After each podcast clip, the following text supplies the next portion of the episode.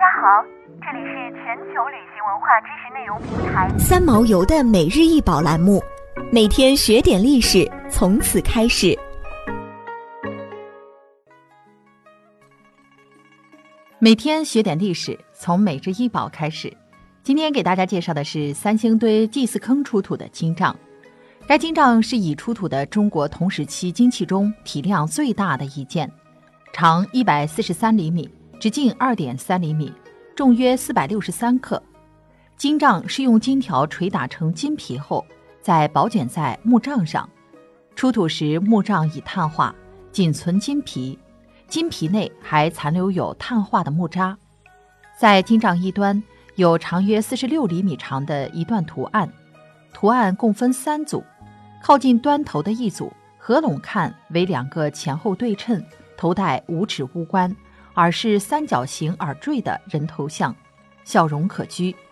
另外两组图案相同，其上下方分别皆是两背相对的鸟与鱼，在鸟的颈部和鱼的头部叠压着一只剑状物，现收藏于广汉三星堆博物馆。金杖的图案是研究的主要对象。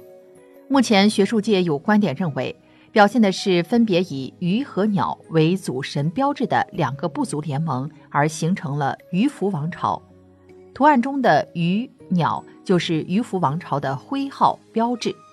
另一种说法则认为，金杖上的鱼鸟图象征着上天入地的功能，是蜀王借以通神的法器。然而，这尚无定论，其内涵有待更为深入的探讨。后世研究关于金杖的性质，主要有王杖说、法杖说、祭杖说及祈求不足或亡国兴盛的法器说等等。多数学者更倾向于认为金杖是古蜀国政教合一体制下的王者之器，也就是象征着王权与神权。据古文献记载，中国夏、商、周三代王朝均以九鼎。作为国家权力的最高象征，而三星堆以杖象征权力，反映出古蜀与中原王朝之间文化内涵的差异，显示出浓厚的神权色彩和地域特色。值得一提的是，在地中海沿岸的古希腊文明、古埃及文明、古巴比伦文明及其他的西亚文明中。均有以杖形物作为神权、王权等最高权力象征的文化现象，故一些专家学者推测，金杖的文化因素来源于西亚近东文明，是文化交流、文化传播和采借的产物。